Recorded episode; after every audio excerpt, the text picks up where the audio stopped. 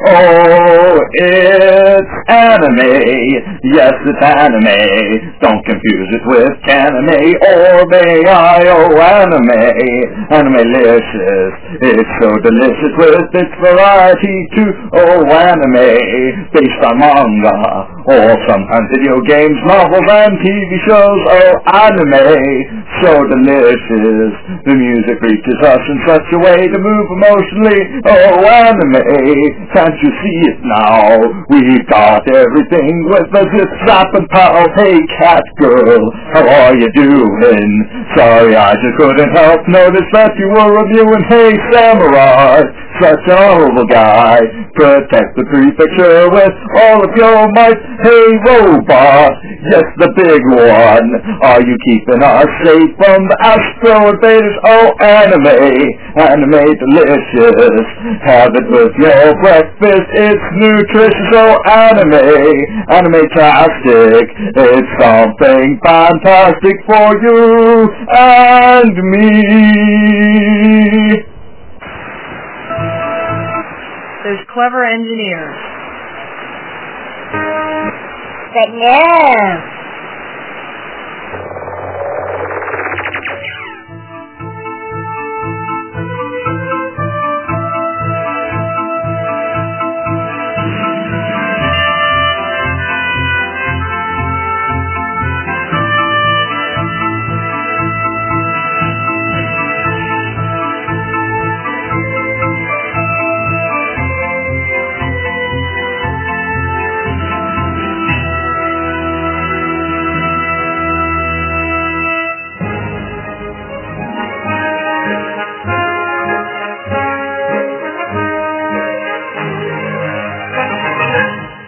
Time for ASO Radio. And welcome, ladies and gentlemen, boys and girls, and the talk group of all ages, to, to another fantastic entry of ASO Radio. I am, of course, your host, NZ17. Send DB3, but hopefully we'll have him on the show within the next couple of weeks. Uh, no guarantees, though, because we're really bad at keeping promises. So, episode 88. What do we have in store for you this week? Well, we have two more anime reviews. Uh, don't want to give any spoilers here, but I can guarantee that one of them is getting a not recommended, and one of them is getting a good recommendation. Which will get which? What am I even reviewing? Well, just hold on to your pants and listen to some anime news first. And then, of course, we've got our hotspot featuring a couple more of our fun little commercials we've done up, and a Nan Desu Kan interview that we did back in 2005. Anyways, plenty to do, short time to do it in, so let's get the ball rolling with some anime news hand-selected by yours truly. Dun dun dun dun! Welcome to the evening news with Dan Weathers.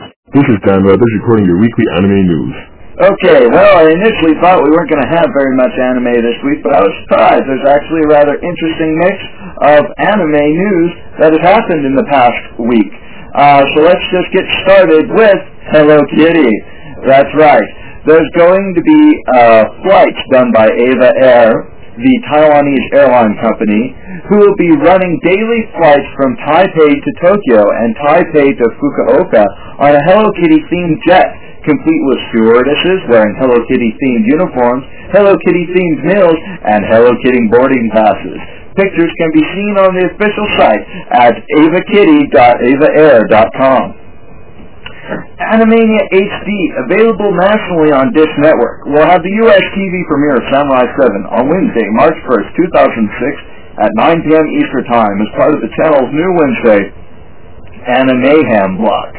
I think that uh, term, though, is owned by a card game. Anyways, the cable TV premiere of Samurai 7 will air on IFC on Saturday, April 1st, 2006 at 10.30 p.m. Eastern and Pacific. The half-hour series will air in conjunction with IFC's Samurai Saturdays, a weekly presentation of classic Asian martial arts themed movies. Next up, we have uh, Synopsium on anime and manga at MIT. The Massachusetts Institute of Technology will host an uh, academic synopsium entitled Violence and Desire in Japanese Pop Culture on April 14th and 15th. The event will feature presentations by Donald O'Donnell and professors from Duke, Tufts, Harvard, and MIT. FYE parent company bids for Music Musicland. Transworld Entertainment Corporation, parent company of FYE, for your entertainment, has uh, made a bid to acquire Musicland for $104 million in cash and 17.1 million in debt assumption. According to Home Media Retailing, Transworld will convert 345 Suncoast and Sam Goody stores to its own brands and close the remainder. Yoko Ishida at KawaiiCon. KawaiiCon has announced that Yoko Ishida will be a guest at the April 14th through 16th convention in Honolulu, Hawaii. Also, news for you, going to Tokyo, there's a Sailor Moon tour. Yes, that's right, Genfit has an outline for a Sailor Moon theme, three-day, four-night tour of Tokyo. The tour will visit landmarks featured in Sailor Moon anime and manga. Four kids, license is pretty cure. Al Kahn, CEO of 4Kids Entertainment, announced at the ICV2 Anime and Manga Panel, New York Comic Convention, that 4Kids has licensed Pretty Cure, Toei's long-running Magical Girl series. The show will apparently run this fall on TV. No further details are available at this time, except 4Kids promise it will be unrecognizable when it airs on television. Either that, or I'm indulging. MegaCon, Full Metal Alchemist license. Funimation announced at MegaCon this weekend that they have acquired the license to the feature-length animated film Full Metal Alchemist, The Conqueror of Shambhala. No further details available, of course. New CMX manga licenses. At the New York Comic Con, CMX announced the licensees to the following, uh, licenses to the following manga. Emma, Omakui Desu, The Recipe for Gertrude, and The Empty Empire. Also announced was Mega Tokyo, the popular webcomic, making CMX the third publisher to handle the Mega Tokyo license. Sugar Manga licensed by ADV. According to the March issue of Anime Insider, ADV Manga will be releasing the Sugar, a Tiny Snow Fairy manga this August. New Gundam Seed Anime. The first of four volumes in a special edition of Mobile Suit Gundam Seed Destiny will be released in Japan on May 26th. Mobile Gundam Seed Destiny Special Edition The Broken World will compile the Gundam Seed Destiny TV series into four 90-minute volumes. The original series, of course, runs over 1,000 minutes. Each disc will retail for 5,040 yen and carry numerous extras such as Destiny Collection Phase 01 Still Image Collection. Bandai Visuals Japanese website for the special edition has further details. A sales uh, solicitation for the upcoming Japanese Gundam Seed Destiny Special Edition DVD release includes the following statement. The Seed Boom heats up. OAV, Mobile Suit Gundam Seed CE-73 Stargazer, currently being planned. No further details, blah, blah, blah. Namco Bandai cuts forecast. According to Bloomberg, Namco Bandai Holdings has cut its profit forecast for the 2006 fiscal year ending March 31st by 55% to 11 billion yen. Overall, sales are expected to be 450 billion yen, 4% lower than previously forecast. The company cited below expected sales of Nintendo DS titles as the principal cause for the lowered forecast. Bandai Namco Namco Bandai Holdings will also announce that it will buy out all remaining shares of Banpresto for 18.3 billion yen, a 26% premium over the current market value of Banpresto shares. The arcade and console game manufacturer would then become a wholly owned subsidiary of Namco Bandai. The year-long 2006 New York International Children's Film, Festival will begin on March 11th with a special screening of My Neighbor Totoro. The screening will be the East Coast premiere of Disney's new English-language Totoro dub. All attendees will receive a free Miyazaki DVD. Starting on April 1st, the festival will present films on the first weekend of every month, starting with Nausicaa the Valley of the Wind and My Neighbor Totoro on Saturday, April 1st and Sunday, April 2nd. Tickets are $10.75 for adults and $7 for children under 12. Further information and online ticket purchasing is available at gkids.com. And on a pleasant note, preserving our history. The Fukuoka City Public Library has announced that it has produced a restored copy of Princess of Baghdad and will be showing it in its theaters this weekend. The 48-minute black and white animation from 1948 is one of the first animated movies created in Japan after World War II. The movie is based on a story of the Arabian Nights. And last, the long-running story that we frequently visit here, dealing with Satsuki and Mei's house in the Ghibli Museum. On February 15th, Aichi Prefecture announced that Satsuki and Mei's House, one of the most popular exhibits of last year's Aichi World Expo 2005, will reopen this July as part of the I World Fair Memorial Park, nicknamed Moricoro Park, scheduled for open on the site of last year's World Expo. The prefecture has approximated 3.5 billion yen in construction and maintenance costs for the park in the 2006 budget. Aside from Satsuki and Mei's house, a giant Ferris wheel will reopen and plans are also underway to transform the former guest house into an exhibition hall by March of next year. Satsuki and Mei's house is the recreation of the 1950s Showa-era home that the main characters of popular anime My Neighbor Totoro live in. The prefecture will operate the attraction for three to five years and admission fees will be charged. Adult ticket prices will be 500 yen, while middle school students and younger children will be able to get in for 250 yen. Satsuki and Mei's house was so popular that its small size led to major ticket reservation headaches for Ghibli and Expo organizers. Due to the small size and fine detail of the house, it was only able to accommodate 800 visitors per day. The visitors were allowed into the house in small groups on a tight schedule. Most other pavilions at Aichi were able to accommodate 3,000 or more visitors, however few were anywhere near as popular as Satsuki and Mei's house. In order to control the flow of visitors for the house, Ghibli decided to distribute tickets via lots and convenience stores, the same method that tickets to Ghibli's museum are reserved. There was no charge for reserved tickets, visitors only need to pay the regular expo admission fee. However, due to the limited duration of the pavilion, as it was open to the public for the duration of Aichi Expo, six months from March to September, there has been significantly more demand for the tickets than availability, and ticket scalpers turned to online auction sites such as Yahoo to sell the tickets at significantly inflated prices. When tickets went on sale March 1st, the tickets were sold out within five hours.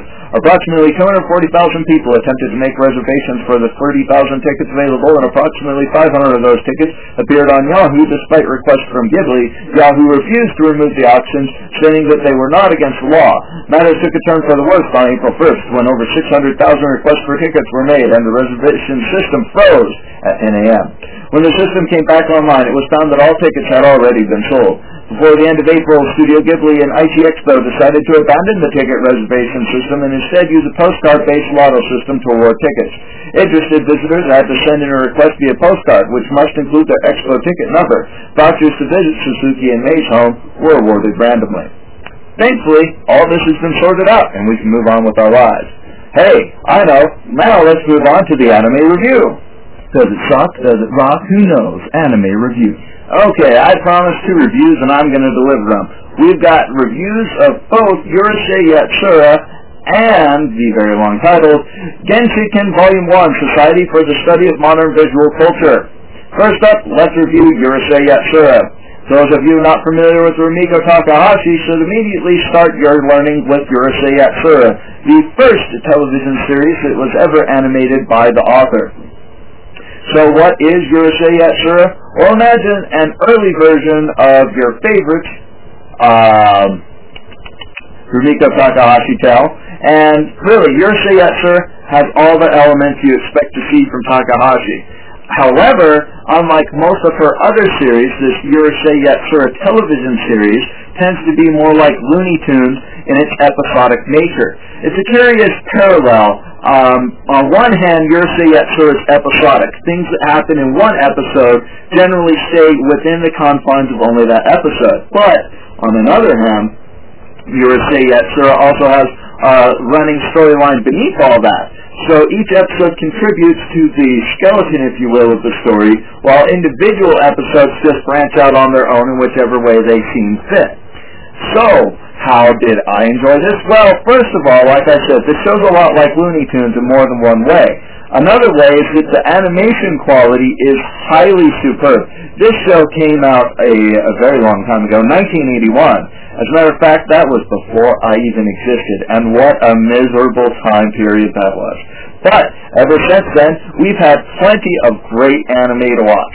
Urusei Yatsura was the first of these to go and end the set era. Yes, yes, uh, exactly. No, uh, Urusei Yatsura, great show because it has this high animation quality. You don't even see an anime today, right?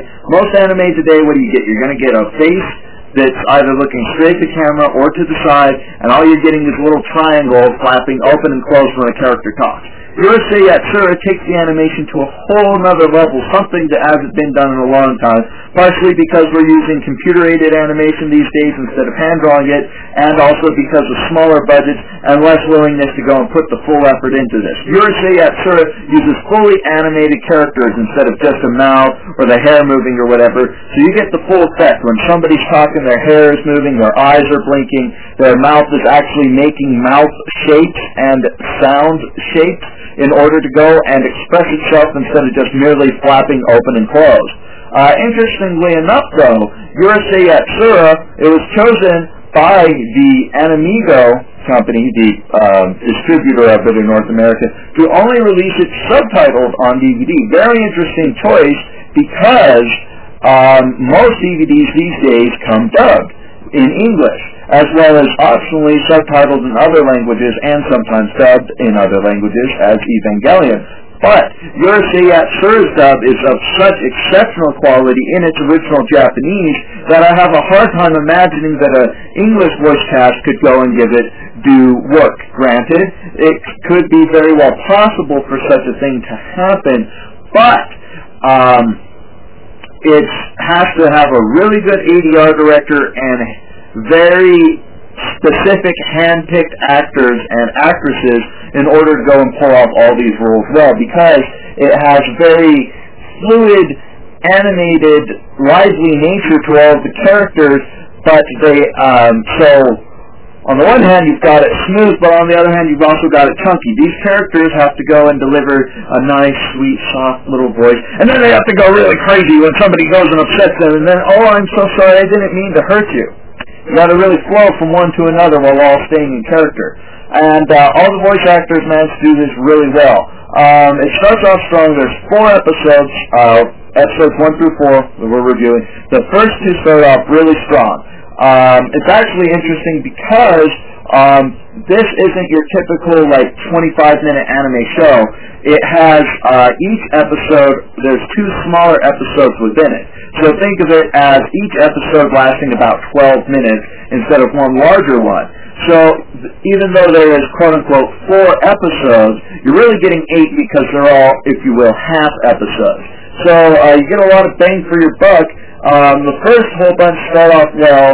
Uh, they introduce WAM. They introduce the story of how the Oni are planning on taking over Earth. There's uh, only one champion that was chosen by the Oni to take on their warrior. His name, uh, Taru Moroboshi. He's very lecherous, loves the ladies, but more loves the features of the ladies. And he has been chosen, of all the people, to defend Earth from Ram, the Oni's chosen champion. Well, I don't want to spoil too much, but suffice to say that um, Taru does manage to go and stop Rum. However, during the match, uh, Taru was speaking of his betrothal to his girlfriend, and Rum overheard, thinking that it was rather a betrothal to her that he was proposing, and gladly accepted, especially since marriage proposals and marriage are a wholly binding thing which uh, cannot be undone on her planet. Or so we believe. Um, and as a result, all of the people in attendance around them also heard, further cementing this um, unexpected marriage, and it was expected to be a goodwill between the Oni and the Earth people. Um, and as a result, Ataru is rather stuck between his childhood love and this lady come lightly. So, it's a very wild setup, but you don't even need to know any of that. You could entirely skip the first episode and be completely fine with everything that's going on in this series because, like I said, it has that Looney Tunes-like quality where you can watch one episode separate from the others and still get the full enjoyment. Now, like I said, the first several episodes had a very nice, strong showing, uh, but the later ones tapered down a good bit. So I can't go and give this one a highly recommended, but I am going to give Volume 1 of Urusei Yatsura a recommended. Okay, well, if I gave that one a recommended, that means that I have another one which is going to get a not recommended. And that one, ladies, gentlemen, and children of all ages, is Genshiken Volume 1, Society for the Study of Modern Visual Culture. Oh, the premise is good enough. Let's go and make an anime about anime otaku. You know, uh, need to stop doing these shows when I'm so tired. Let's make an, uh, the premise is making an anime all about the otaku life, the anime obsessive uh, otaku. And unfortunately, um, obsessive people are as boring as they are in anime as they are in real life. The show is trying to take more of a serious, um, how to put it, um, try to go and present it as close to life as can be. Unfortunately, though, uh, in the due process of this, try, trying to make it like a documentary uh, makes it rather boring. Now, granted, some of the characters and their ways are a bit exaggerated at times, uh, but it's not exactly. Um, it doesn't quite go far enough to keep you enthralled, and even the anime within an anime uh, that they're all watching isn't even worthwhile. It's called Kujibiki Unbalanced. It's supposed to be an anime incorporating all the stereotypical things of anime.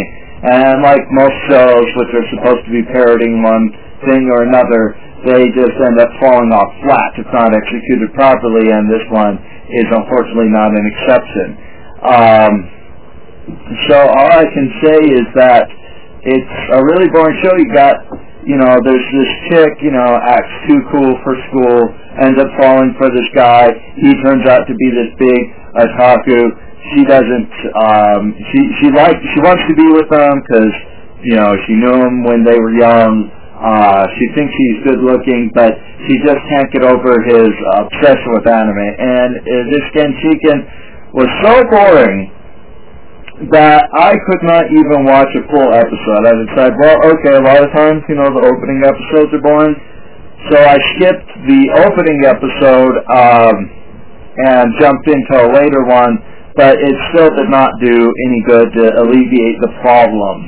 Uh, I have to give mad props, though, to the English voice cast, though the subject matter may be droll. They all executed very well. Especially impressive was uh, karaoke in Japanese. Very well executed by uh, native English speakers, I must say.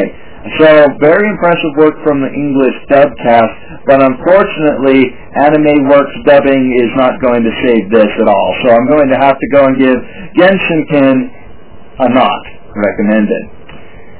Alright, well, um, now that we've gotten all of the business out of the way, it's time to jump into the fan mail, have ourselves a little interview time, and then play some funny commercials. So, without further ado, fan mail!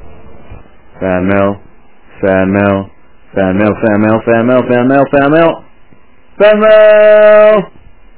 Okay, so we don't have any fan mail this episode. It's tragic, I know, but sometimes it does happen. I thought I'd take this opportunity then to go and share with you some interesting statistics. Now I know the words interesting and statistics are mortal enemies who constantly battle each other out every day on the astral plane and here in the mortal realm as well. However, um, I find these interesting. Uh, first up on MSN, ASO Radio is ranked number three for the search term anime radio. On Yahoo, we're ranked number five for anime podcast and number two for anime radio. Very awesome. Um, and on Google, we are ranked number six for anime radio. So we are steadily moving ourselves up the ranks like right up next to the top on Yahoo, right up next to the top on MSN. Things are really, really, really awesome because the higher we get placed in those search results, the more people we get listening to ASO Radio. So, if you have a website, please link to us. If you have a um, forum that you're a member of, go and link to us in your signature. Every little bit helps. And of course, um, it helps to mention if we're, that we're an anime radio program, or if you will, an anime podcast. uh, so people know what you're talking about. Anyways, I appreciate all the links that we get on the show. Uh, so, since we don't have any fan mail to do, I suppose that that means that once again it is time for me to issue forth a fan mail topic. So, this week's fan mail topic is on the subject of, um, hmm, something good, something good. Okay, how about this?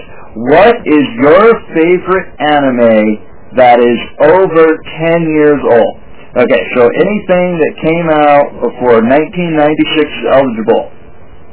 So go ahead, jump to the ASO radio site, click on communications, click on fan mail, send us a piece of fan mail telling us what your favorite anime is that came out 1996 or earlier. Okay, so, um, okay, alright. One other thing for the fan mail. I got my little time in the sun, if you will. I wanted to take this time to say that I am really enjoying Full Metal Alchemist. Those in the U.S., we're up to episode number 49 out of a 52 episode series. That's right. The latest episode that's coming up, we just finished 48. We're going towards 49. Four episodes left. And this show has just not let up. It is just being very, very awesome. Uh, they're trying to go, uh, the show's been really thick and heavy as it were with the drama and plot lately, so they're trying to introduce a few more um, of the comedic elements that were earlier on in the series. Uh, feels a little bit out of place, but it does give you that warm, homey feeling and kind of the thought of things are going full circle.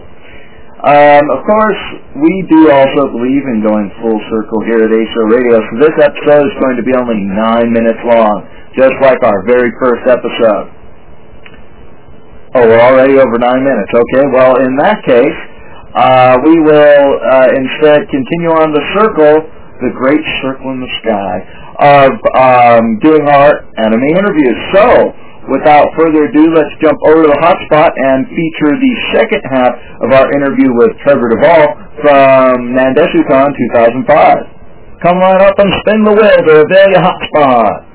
All right. Well, I suppose no further introduction is necessary. If you're just joining us, uh, didn't listen to the last episode, that is to say, uh, we're going to now feature uh, the second half of our interview with Trevor Devall. First half is in 87. If you missed it, go back, take a listen, and then you can pick right back up with uh, this episode and finish listening to our interview as a whole. I believe that we have only one more interview left, and so this is going to be our like third to last um, episode with NDK interviews. And after that, we're going to switch things back up with our randomness, which is supposed to be a hotspot. So, anyways, ladies and gentlemen, Trevor Devall. Okay, so speaking of, you know, kind of cool characters and whatnot, um, so I like how like every show it seems you play four or five different mm-hmm. characters. Mm-hmm. They're all minor, but they all add up. um, as I was going to say to uh, one of our later interviews, you spend of this background mm. work. Is in a way you end up being kind of the voice of the show. You're not the main character, but you're all of the supporting cast. Yeah. And so you kind of become the voice of you know yeah. the world in a way. Yeah. It's like Master Keaton. Mm-hmm. You know, you play students in there, a conductor, a reporter, this guy named Franco, mm-hmm. and so I mean, you know, That's Keaton's kind of cool too in itself. That. Yeah, that wasn't each. In fact, I was second choice for for Master Keaton. They give it to uh, they give it to Ted at the last minute, but uh, he's great. He's great. And so you're like, oh, congratulations. Yeah. No, no, no, no. It was, there was no. I mean, that's the that's the great thing about the voice world too is that we don't really we don't have the same kind of competitive you know, and absolutely, especially in Vancouver. There's only a handful of us that do all the work, and it's like a family. So when someone gets something and you don't, it's like, oh, that's cool, man, awesome. I'll, you know, I'll get one down the road, and you'll get one, and everybody. There's enough work to go around, so it's not like, oh, I could have been Master Keith, no, Ted, no, you know. Um, but uh, Master Keaton was really fun to work on because we got a chance to do all kinds of accents, right? Because the character's going around the world, and that's pretty rare. It's pretty rare in any show where we get to do accents of any kind other than the you know standard American accent, you know. and, and honestly, it's great fun doing accents. Oh, absolutely, man! And, and any chance any chance we get to do that is just like a gift. So that was a great show. But yeah, in terms of being the voice of the show, that's a that's a wonderful way to look at it. I think I'm going to steal that sort the music here. No, no, no. In this world, you're not stealing, you're influencing. That's right. That's right. I'm, I'm, I'm uh, enhancing. There you go, building upon the work of others. That's right. No, it is, and doing incidental characters is great. I mean, I've, in the in the shows that I've played leads on, it's fun, it's great. Uh, it's great to be a lead, but um, I really enjoy the the little characters. I really enjoy the Walla sessions, and I really enjoy going in and, and playing ten different people in, in an episode because it keeps me fresh. It keeps me uh, sharp. You know, if I got to go in and they say, okay, we need you to play this 45 year old uh, sergeant. He's got three lines and he blows up. It's like, okay, great. What does he look like? Well, he looks like this. All right, well, I'm gonna do something like this and here, you know, and then there's another guy. You know, it's just it's awesome, so much fun, and it keeps you sharp. And in Vancouver, uh, there's this weird misconception it seems with the casting directors that once you sort of move on to the pre-lay series, the real work, as they call it, that that they assume you don't want to go back and do Wall anymore. And I remember I said to one director at one of the studios, I was like, you know, I haven't been for Wall in a long time. She said, oh, well, I mean, you're, you're a pre-lay guy now. I'm like, no, no, no, no, no, no, no, no, my friend, no. Wall is where I cut my teeth, and I, you know, any chance I get to go in there and do it, I love it. I love it. It's so much fun. So there really is no such thing as a small role. You know, it's well, I mean, Well, there's you small can't be the voice that launched a thousand shows. You have to be a lot of minor characters. Exactly. The voice that launched it. I like that too. You got a million of them.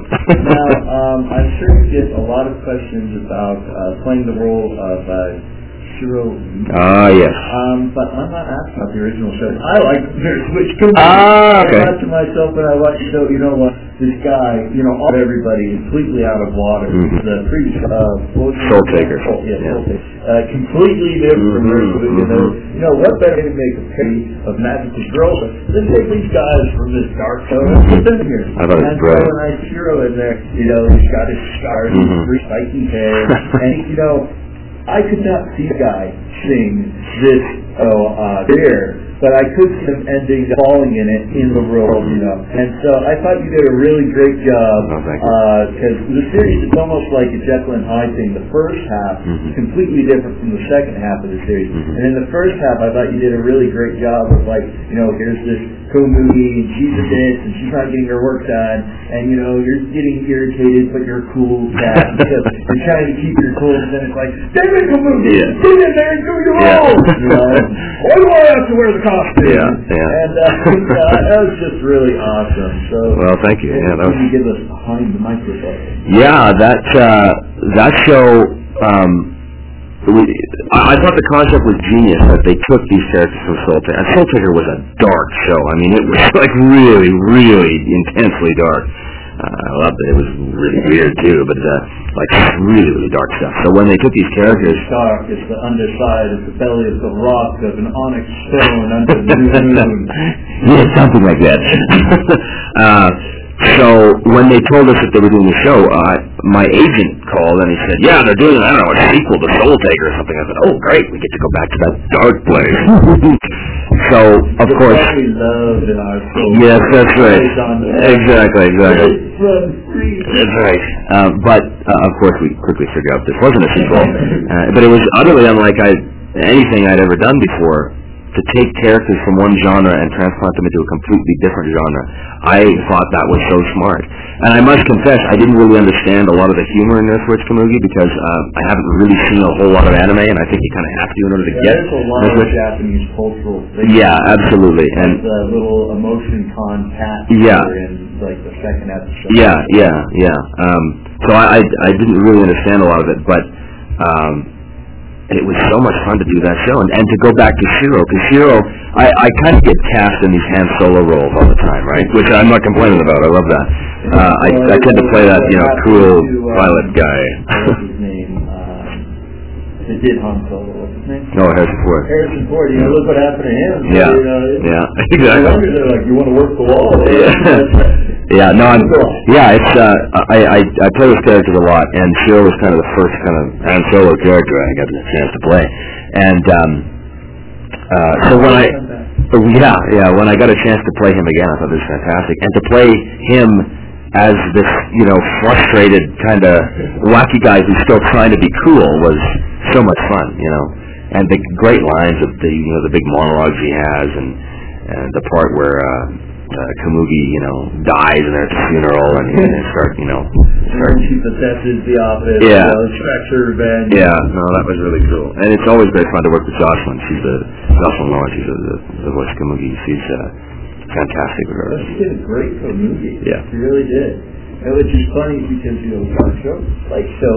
Pink Hair Girl both ways. Mhm, mhm. uh, let's see. Well, uh, I guess that covers most of uh, the roles I was going to ask you about, actually. Yeah. Um, but uh, there is one more that uh, we just briefly touched on earlier, and that was Mega Man NT Warrior. Right. Which uh, personally I like, like Rockman EXE, which was the original Mhm, title. mhm. I'm a computer guy, so I guess that figures. but uh, moving along away from me and back towards you, um, you played lots of you know characters on this Mhm. show, which must have been neat because it's it's a bit more cheesy than some of Mhm. the other ones, and so the voices get to be more outlandish. Absolutely. I imagine that's more fun to play. Absolutely. Mega Man, we just finished the show, actually. We just finished recording the last episode, like last week. Uh, and I played the big bad guy on the show as one of the characters, Dr. Regal, the mysterious man. And, uh, again, it's fun to play a villain.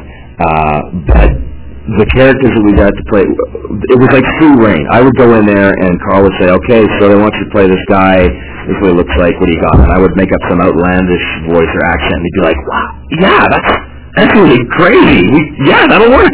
And you never get a chance to do that because most of the shows we do are pretty straight. You know, like Gundam Seed or any of the Gundam shows I worked on, it was a, so, you know, they're, they're regular people, they're normal. But in Mega Man, I mean, they're really over the top a lot of the time. So it, it was great fun to do that show.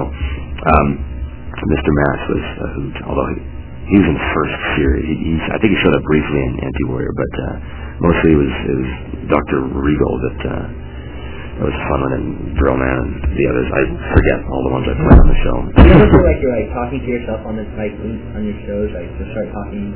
You have more than one character, and you'll be just talking. Well, talking uh, um, I, I talked about this a little bit at the, at the panel, but on Transformers Energon, Alpha Q had four heads, and so that meant Alpha Q had four voices. And most of my scenes were just with myself, so it was me literally talking to myself. So, you know, he'd have a, you know, Alpha Q1 would say, so, you know, what shall we do about this Megatron? Well, I think we should, you know, take care of him. No, we can't do it now. But just wait, we'll have to talk to Optimus. It was, was crazy, and I loved it.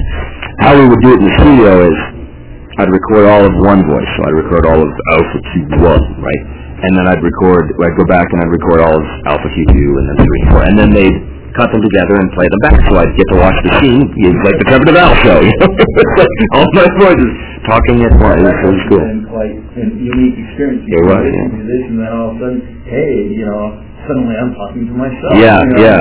No, yeah, it's it's- yeah, I felt like a star. um, that, that's, uh, that is pretty cool how you do that. Does, does it, sometimes is it difficult? You've got these mouth flaps you got to work with, and then you do Transformers, and you, you know, don't have to go and match that. So, it, you know, is what I'm getting at, I guess I should say, is do you sometimes find that the restrictions of the mouth flap help make you more creative and make it more challenging and fun?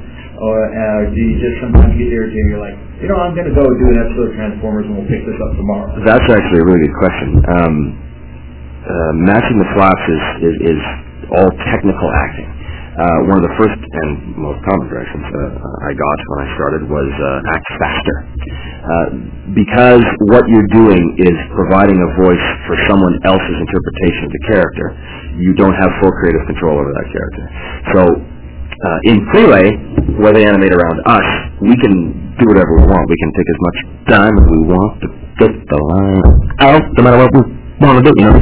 And they'll animate around that. But in, of course, anime and dubbing, we have to do what the Japanese artists have and the Japanese actor who originally played that character have determined that the character is going to be like. So um, it can be frustrating because a lot of the time you're reading the script and you're getting a sense of like the the, um, the emotional truth of the scene, and you're thinking, wow, you know, uh, you know, I know I'm going to play this, but then you realize you've got five seconds less than you thought you had, and it's really frustrating sometimes to try and maintain that emotional truth within the space of you know three flats. In the patient. Yes, exactly. And that's the other thing too, is that um, you know you want to make sure that the dub is going to be uh, realistic and easy to listen to at the end. So you don't have everybody talking really fast because that's you know it's, it's ridiculous, right? And I remember in the in the seventies when I started watching anime that that's how everything was, you know, like the old Battle of the Planets and everything. It was always yeah, exactly. Oh my God, you know, here we go. You're, you're top. I'm so am I. Let's destroy the city. You know, it was just. But uh, now it's gotten quite sophisticated with the technology that we have, and, and we're able to uh, do. Yeah, We we, we have the technology. Yeah. Well, um, we're running short on time, so I apologize for interrupting you there. That's all right. You seem like you'd be a really great teacher to have for voice acting. Well, thank you. I was going to ask you on, you know, five good points for, you know, budding voice actors, but we are short on time. But, Okay. Uh, so how about top two things you see people make a mistake on real quick? Okay. I'll ask you one Sure. last question. Sure. Um, the most important thing about voice acting is the acting. I think that's something that a lot of people forget about. They think that they can do, uh, because they can do some funny voices that uh, they're going to have a, a career in the industry. But uh, it's far more important to be a good actor than it is to have a huge repertoire of voices. Having a huge repertoire of voices certainly helps, but without the acting, you got nothing. Um, and the fact is, either you're born with the innate ability and you're born with the innate understanding of what that means, or you're not. Uh, if you are born with the innate understanding, then you can be trained. And uh, that's how I approach teaching is uh, if there's people who are sort of inherently actors, then I can show them techniques and, and physical techniques to help them create their characters. But if they don't have it, they don't have it. There's nothing I can do. And that's something I tell them right off the bat. First class. And so This is the way it is. Like all teachers, you're just a catalyst to bring out. That's exactly right. already. That's exactly right, and that's all you can do, right? So that's the first thing, absolutely, is, is it's about the acting, and uh, the second thing is is to try and um, always practice, always, always, always. I mean, uh, most of us are continuously talking in voices. I'm not doing it now because I'm really tired. but most of the time when you listen to a room full of voice actors, it sounds like a loony bin because, you know, everybody's always going off in different voices all the time. But there's a reason for that. It, we are continuously practicing and we're continuously trying to keep ourselves sharp. So we, Right, exactly. So, you know, uh, if I'm watching TV and there's some commercial that comes on and someone has a really interesting voice, I'm immediately trying to replicate that voice because it's just neat to me, right? So I'm always practicing, and I think that's a that's a huge thing too. Is that if you if you want to if you want to work in the industry, you you have to constantly be honing your skills. So those are the top two, I think. Then one last quick Mhm. few, then we'll wrap things up. Mhm. Uh, you're a very busy man with lots of demands. As you said, that you're a guest of honor, Uh, so you must be worshipped. And then when those three days are over, go back to work. Uh, but uh, one quick question on uh, the shows that you've worked on, the the American shows. I mean, Mhm. uh, like you said, they record you guys in the studio doing the thing. Mhm. Uh, sometimes they record your faces to, Mhm. so they can get down those Mhm. animations well. Uh, so have any of the shows that you've been in that they've done that? Have you seen the characters take on some of your features? Yeah, I did. Um, uh, that's happened a number of times. We did a, a series of movies called uh, Bionicle, and uh, I was in all three of those. And uh, they had a camera in there.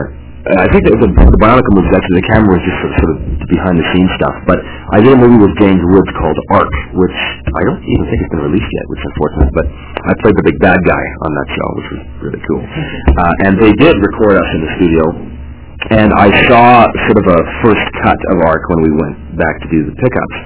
And uh, it wasn't finished by any stretch of the imagination, but there was enough there that you could see. Uh, and it was really neat because I could see, I remember when I saw his character, his name was Baramanda, you know, having these scenes and speaking, I, I was like me, except, you know, with long white hair and really good looking. Uh, but, uh, which, you know, for those of you who can't see me, that's not at all what I look like. But, on radio. yeah.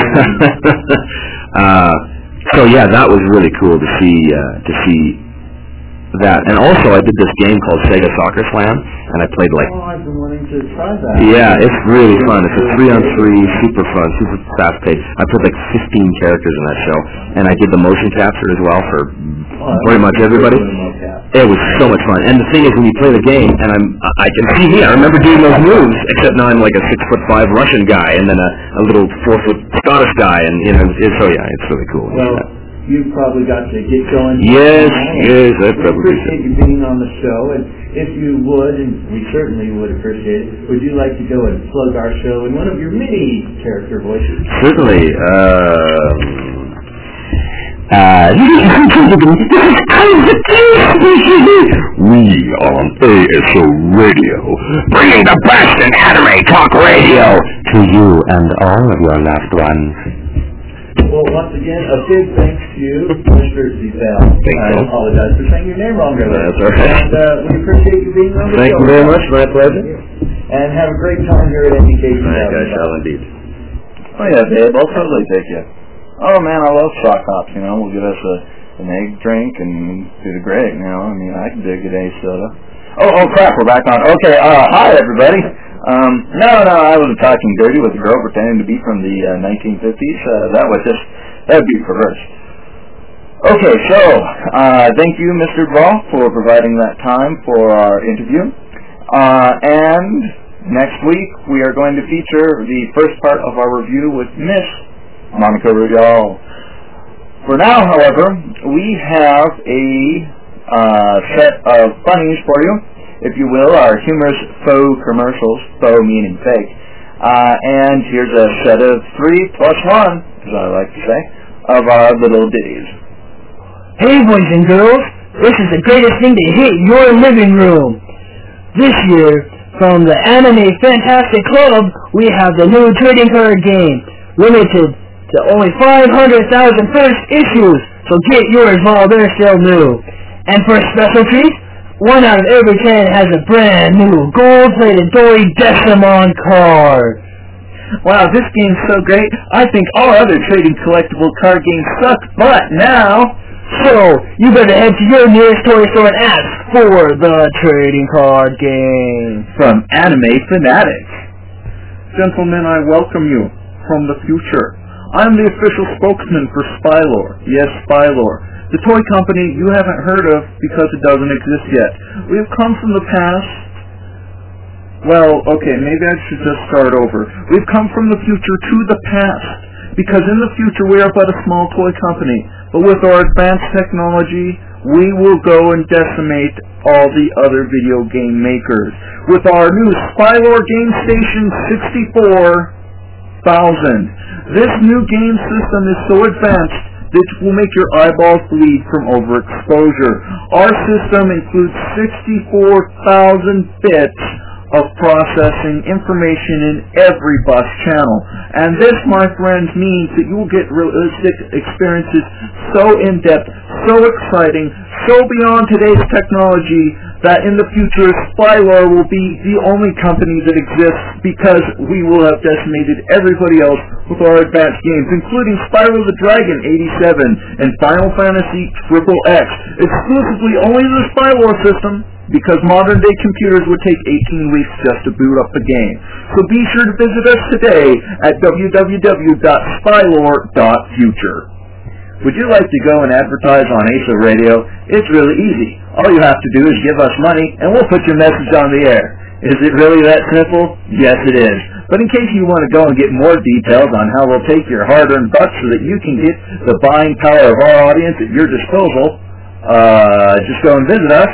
And if you're the audience, I, I didn't just say that, uh, at www.nc17.com slash ASO slash, oh, ASO radio slash advert. And you'll find all the gory details on how your company can maximize your profits by fully virtualizing your targeted audience.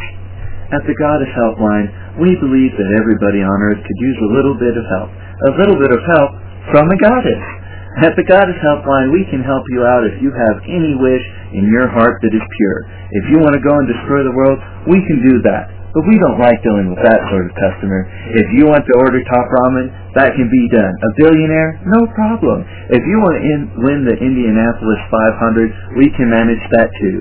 Anything's possible with the Goddess Helpline. Remember, our number is 1-800-555-GODDESS. That's 1-800-555-GODDESS. And we'll be right over for an immediate consultation. Well, that does it for this week of ASO Radio. Thank you for joining us for episode 88. And of course, I know some of you out there might be expecting it, and I am one to go and indulge in your desires from time to time. So being episode 88, you know I couldn't stay away from saying this for too long, so for all the old school homies out there who was digging the movies in the 80s, 88 miles per hour. 88 miles per hour! That's the only way we can go back to the future! Maybe there's plutonium on every corner market in 1985, but in 1955 you just can't come across it like that. Alright, well I think that's enough of that. Um, back to the future reference? Always welcome. Alright, so we've come to the end of episode 88. We will have some nice new reviews for you next time, some hopefully solid anime news, uh, and of course, our review, that's R-E-V-U-E, with Monica Rial. Yes, that's right, the interview with such a lovely lady. Alright, well enough of this.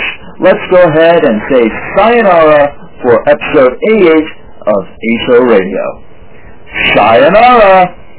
ASO Radio is copyright of NC17 Productions. ASO Radio is licensed to the general public under a Creative Commons Attribution Non-Commercial Share-alike license. Additional licenses available. For more information, visit us online at www.nc17.com.